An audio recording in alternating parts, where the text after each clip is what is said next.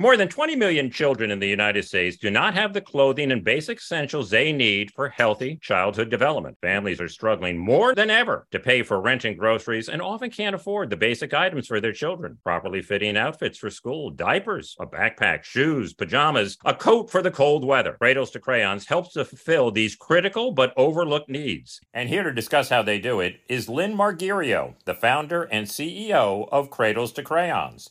Welcome to the business of giving, Lynn. I'm thrilled to be here. Thanks for having me, Denver. Regular listeners of this program know how much I just love founding stories. Tell me yours and how the idea of Cradles to Crayon first came to you. So, Denver, it was about 20 years ago, and I didn't have any children of my own at the time, but I was home visiting my family in Michigan and helping my niece to get dressed. And I noticed that there were clothes that had never been worn with tags still on them that were too small for her. And then I visited my brother and noticed that he too, in the playroom, there were toys and books and puzzles that the kids had not been using. And I thought to myself, my background is business consulting. Here is a supply opportunity. There are all of these items. I see it in my own family's homes. And I know that homes across the United States are in a similar situation because kids grow so fast. They're outgrowing clothing in the space of three or six months. They're outgrowing books and other items, but often these items are in beautiful condition and they are waiting for another home. And so, with my background as a business consultant, I began to talk to a lot of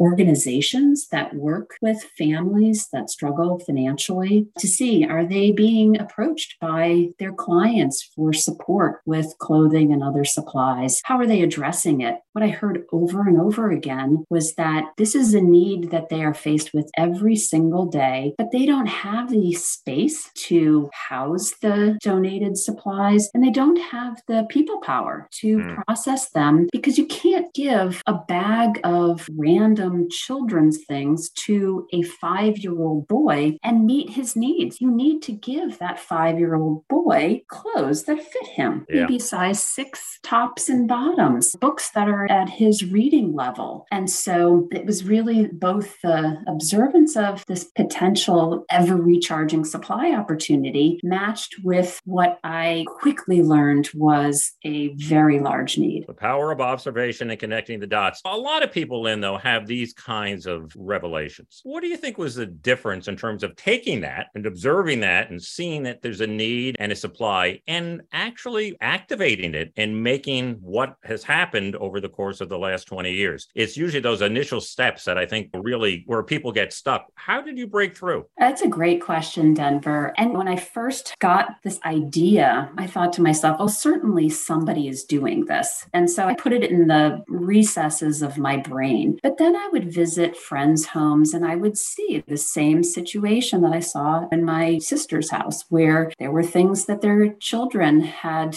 outgrown. And I couldn't let go of it because it kept popping up and my interest had been piqued. And so I said, all right, I'm going to pilot this. I'm mm. going to do this in a small way and I'm going to see if there's any traction here. And I started cold calling schools. Like I said, I didn't have children of my own. So these were complete strangers. I was dialing up and asking for someone in the principal's office, hey, would you do a supply drive for cradles to crayons? And I didn't get people hanging up on me. Instead, what they were asking was, well, where would these donations go? Because we've actually been approached by parents with an interest in donating their children's clothes or other items, but they want to know that they're reaching kids who really need the items and they want to know that these items will be provided at no charge. And so I got a lot of energy from that because you need to get that reinforcement, yeah. know that you're on the right track. And so I would just keep getting those small wins that one day added up to, and of course, I would ask all of my friends and colleagues, would you pitch in on this? Would you help me unload this carload or truckload of donations? And people were very supportive, but I really started to feel like I might be at the end of my asks because I keep going back to the same group of people. And then one day I went into the warehouse that we were using at the time, I didn't know a soul in the warehouse. And I looked around, I thought, wow, these are people who have found this brand new organization through word of mouth, and they have arrived here to help sort donations because they care. Mm-hmm. And that to me was the pivotal moment where I thought there's some power here when you can connect what you see in supply with, I think, just this basic human need to give back and the power of empathy. You can connect those two things together and you can do magical things. Yeah, that's a great story. And thanks so much for sharing it. And it all started with a little bit of intrepidness. You got on the phone and then you connected the dots and wrote the plan as you went along. You talked about the human need and connection. Let me ask you this, Lynn. What does poverty look like and feel like for kids? It doesn't feel good. I'll start there. Poverty creates toxic stress for children. And we know from brain development research that toxic stress has a very detrimental effect on children's self esteem, their ability to learn. And so removing those things that cause that stress really important. And so it certainly was new to me when I started this work because it wasn't my experience living in poverty. And so I had to learn. But I'll just walk through a little, maybe quick math to describe what we're actually talking about here because poverty or just financial struggle is much more pervasive than we might think that it is. In fact, 40% of Americans right now are struggling to meet their weekly expenses. And so let's take a typical family, a family of four in the Philadelphia area. And so if you had two parents working, getting the median hourly wage, they'd make about $44,000 a year. And I'm going to use round numbers to make it simple. That gives them about $3,650 a month for all their expenses. So then you look at what are the things you have to pay for first? You have to pay for a place to live. So you're taking $1,260 off the top just for rent. And then groceries, about $900. And then you have to get around. So you've got to pay for transportation. That's another $1,100. And then if the children are too young to be in school, then the childcare is about $1,680. I don't know if you've been tracking the math, but we're $1,300 overdrawn. I haven't even started to talk about the basics that we provide. If they don't show up, there's nothing left in that family's budget for clothes, for school supplies, for diapers, for other incredibly basic needs because simply the math doesn't work. And that's the reality for two out of five households across wow. the United States. Yeah, and the math just keeps on getting worse and worse, particularly as it relates to the rents and the groceries. And I would imagine that a lot of the kids that you work with probably miss school because they're embarrassed or don't want to be teased. Denver, you hit the nail on the head there. What we know is that not having appropriate clothing, and we call that clothing insecurity, mm. is one of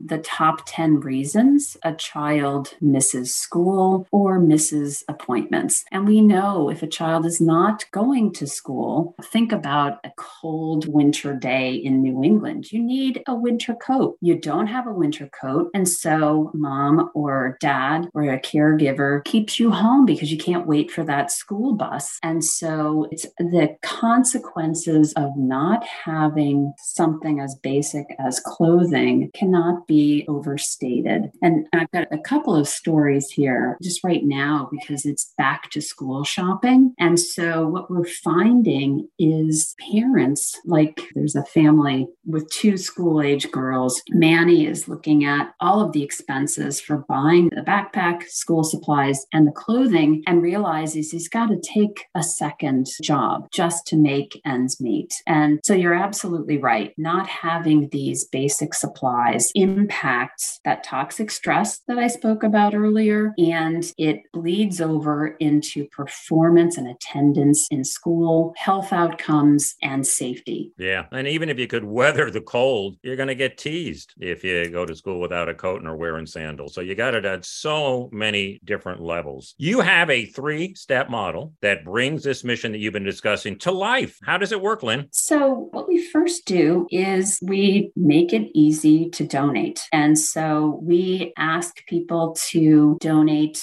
through dropping off items at our Giving Factory locations, conducting drives at schools, faith based organizations, or corporations. We also have a new online model where you can donate from the convenience and comfort of your home, and we will match you to a child who needs the specific items that you have. We also provide meaningful volunteer experiences. So, in addition to donating outgrown children's clothing and other supplies, you can come in and volunteer with us. And we have two hour shifts where it's really fun. There's music, we see a lot of teamwork. In fact, since COVID, a lot of people in corporate teams have not seen each other face to face. And so we're finding people meeting each other face to face for the first time in two and a half years, doing service and seeing the kind of impact that they make. And then the third piece of it is collaboration. We partner with more than 500 schools and service agencies who identify the families in greatest need. They order the packages on their behalf and distribute the items directly to them so that we know that the donated goods are getting to the families in greatest need. Let's go back to volunteering for a moment. You're on a mission to encourage young people to volunteer. Why are you so passionate about that, Lynn? So I believe that philanthropy starts at a very young age. We know as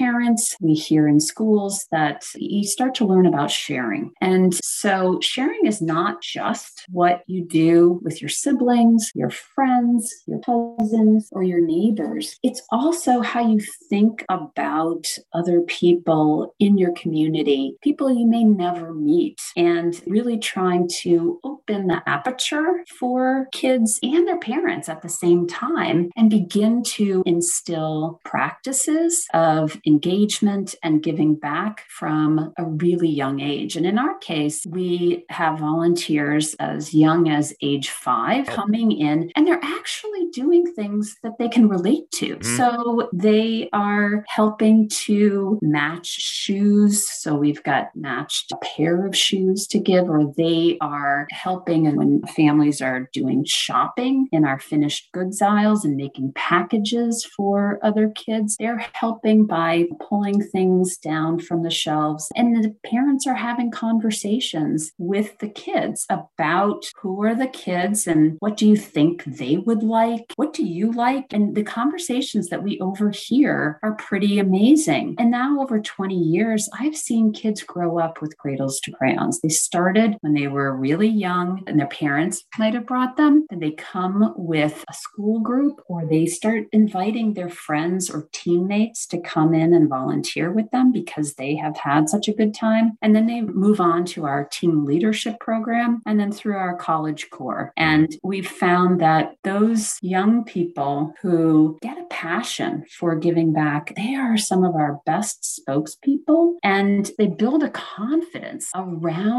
giving back and it's infectious. Yeah, that's great. Well, that's long term stewardship. And even if they were to do something else beyond cradles, you're building good citizens along the way, and that's great. And taking all that you have to do here, it's pretty overwhelming. So, what you do is you try to disaggregate it a little bit at least by conducting seasonal campaigns. What would some of those be? So, Denver, as you think about clothing insecurity as not having adequate access to appropriate seasonal clothing, what we know is that as weather changes or as kids are growing, they need to have new outfits multiple times a year. And at the same time, we know that parents are cleaning out their kids' closets around the same frequency. So for us, we try to match those two activities. And so right now, we are in our back to school campaign which is around seeking donations for seasonally appropriate clothes so that kids can move and feel confident when they are going back to school. We are also buying and packing school backpacks filled with brand new school supplies. And then we'll move into a winter campaign around gearing up for winter. We then move into spring greening. And then we've got a Gear Up for Baby campaign, which is again a year round campaign, really raising awareness about diaper need. Yep, that would be year round, babies. No mm-hmm. season for that. A big challenge I think every nonprofit organization has is trying to measure impact. How do you go about trying to measure yours?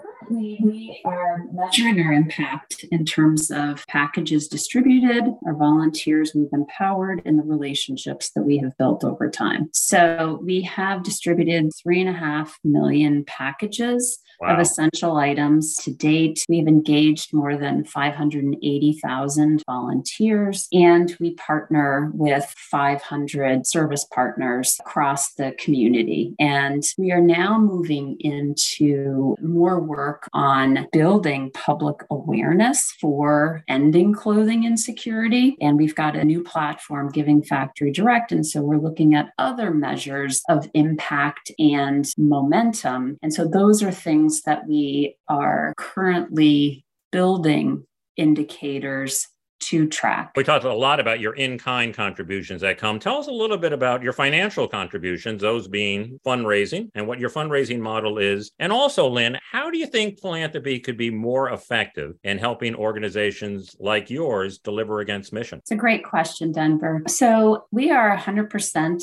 privately funded currently. And so, our support comes from it's about an even split between individual and family support and corporate support. And then we have a smaller percentage of our funding that comes from foundation or event support. So, Denver, our philanthropic model currently and historically has been private philanthropy. Roughly 40% of our support comes from individuals and families, 40% from corporate support, and the balance from foundation and other sources of support. As we look at building awareness nationally around around this hidden crisis of clothing insecurity, we realize that as a single organization that has been focused on direct service, we need to get government more involved and looking at clothing insecurity as part of that social safety net that has been ignored to date. And we also want to get other individuals, families, schools really rallying behind ending clothing insecurity. So, what that will look like going forward is our goal will be to try to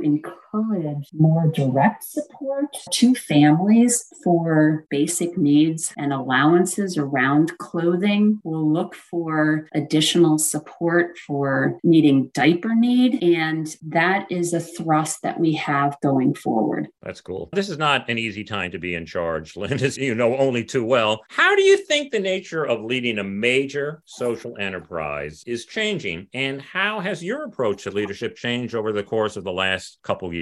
There's a lot to that question, Denver. And as I think back on the impact that COVID had on our organization, organization, to me, that was a turning point for us because it threw our business model such a huge curveball. We were all about in person engagement and bringing lots of individuals and teams and corporate groups into our Giving Factory warehouses for an in person experience. All of that stopped in March of 2020. It has come back, but we had several months where we were not able to rely on the historical way that we have done our work. And so, really bringing our leadership team together and talking through how do we handle this? What is our response going to be? We know that the need for the clothing and other supplies that Cradles to Crayons provides has only increased during this time. And so we are an even more vital resource to the community. And so what we did was we opened it up and had our leadership team as well as team members in each of our locations really think about what's the model here? How are we going to serve the community and how are we going to keep our colleagues and team members safe? And so it was, I think, a much broader group group of people who were weighing in to what is the future of the organization and also an openness to collaboration because you had to. Mm. You didn't have the playbook that had worked really well for us leading up to that point. And so reaching across geographies to brainstorm here's what we've tried. What have you tried? So we've seen collaboration, we've encouraged it with technology and making space for these cross market market teams to come together. And then also, we've really leaned heavily into innovation by saying, all right, how can we connect individuals that have an interest and passion for supporting children? How can we give them the tools to make it easy to do where we're not in the center of it? And so that led to the creation of our Giving Factory direct model. And so, in a nutshell, it's increasing or decentralizing some of that decision making, encouraging and promoting collaboration through technology and making space in people's schedules and providing some structure for that. And again, encouraging innovation. Yeah. And that's such an interesting thing you say about innovation because I think historically, when we thought about innovation, we think of blue sky. Do just what comes to your head. Go out there and just do anything. And you find out in reality, it's that innovation comes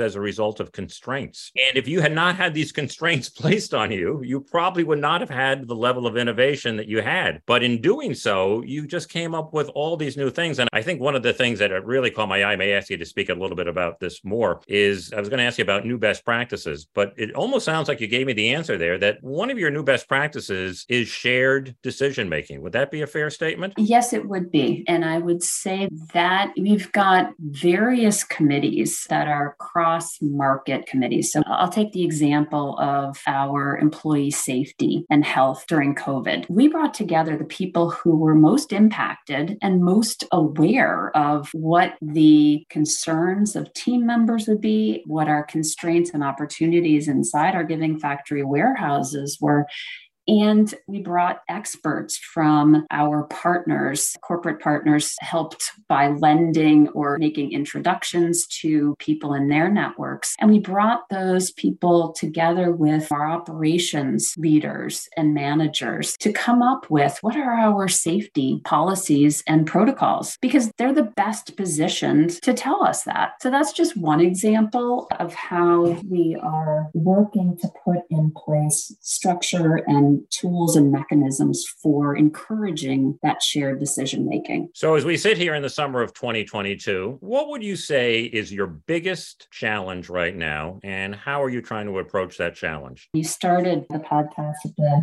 outset by framing it well, which is that two out of five children face clothing insecurity, 20 million of them, and nobody knows about that. And so, our biggest challenge is building awareness about clothing insecurity security. And so we have started to work on getting out there in coalitions trying to put in place the pieces for a campaign and a movement to end clothing insecurity. But it's a big challenge. It's a nationwide challenge. And we are really trying to get policymakers, get media, get individuals and corporations to understand that, like food insecurity, like housing insecurity, those very same families that are facing those insecurities are facing clothing insecurity for their kids. And so that's what our biggest challenge is. It's also what we see as our biggest opportunity. Yeah. And it's interesting because when you think how it bleeds over into everything else, we think about academic achievement. So we wanted to do something about academic achievement and put resources to that. But a big part of that can be clothing insecurity. It's hard to achieve academically when you don't want to go to school or mental health when people are beginning to look at you wearing sandals in the freezing weather.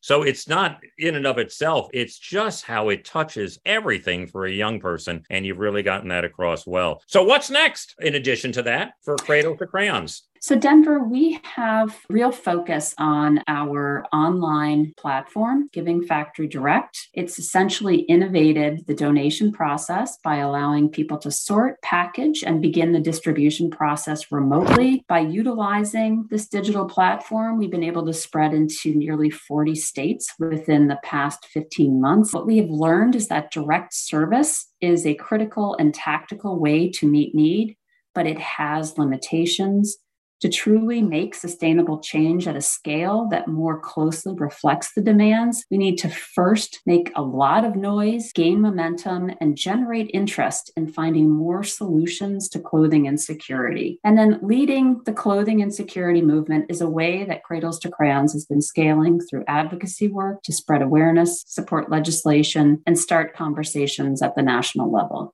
That is a full plate. For listeners who want to learn more about Cradles to Crayons, financially support the organization, make a donation of in kind clothing or some other thing, tell us about your website and what they can expect to find on it. So, Denver, our website is cradlestocrayons.org. If you live in one of our Giving Factory locations, what are the cities? So, we have locations in Boston, in Philadelphia, and in Chicago. You can find out what are our most needed items and do a drive or drop off donations at a convenient location near you. You can come in to volunteer as an individual, with your family, with a group that you are part of. You can make a financial donation. And if you don't happen to live in one of our markets, you can make a donation and serve a child through Giving Factory Direct. And last, we've just launched this public awareness site, endclothinginsecurity.org, which is also reachable through our Cradles to Crayon site, where you can learn more about the impact of poverty on child welfare, and you can learn about the issue of clothing insecurity. Great stuff. Thanks, Lynn, for being here today. It was a real pleasure to have you on the program. Thank you, Denver.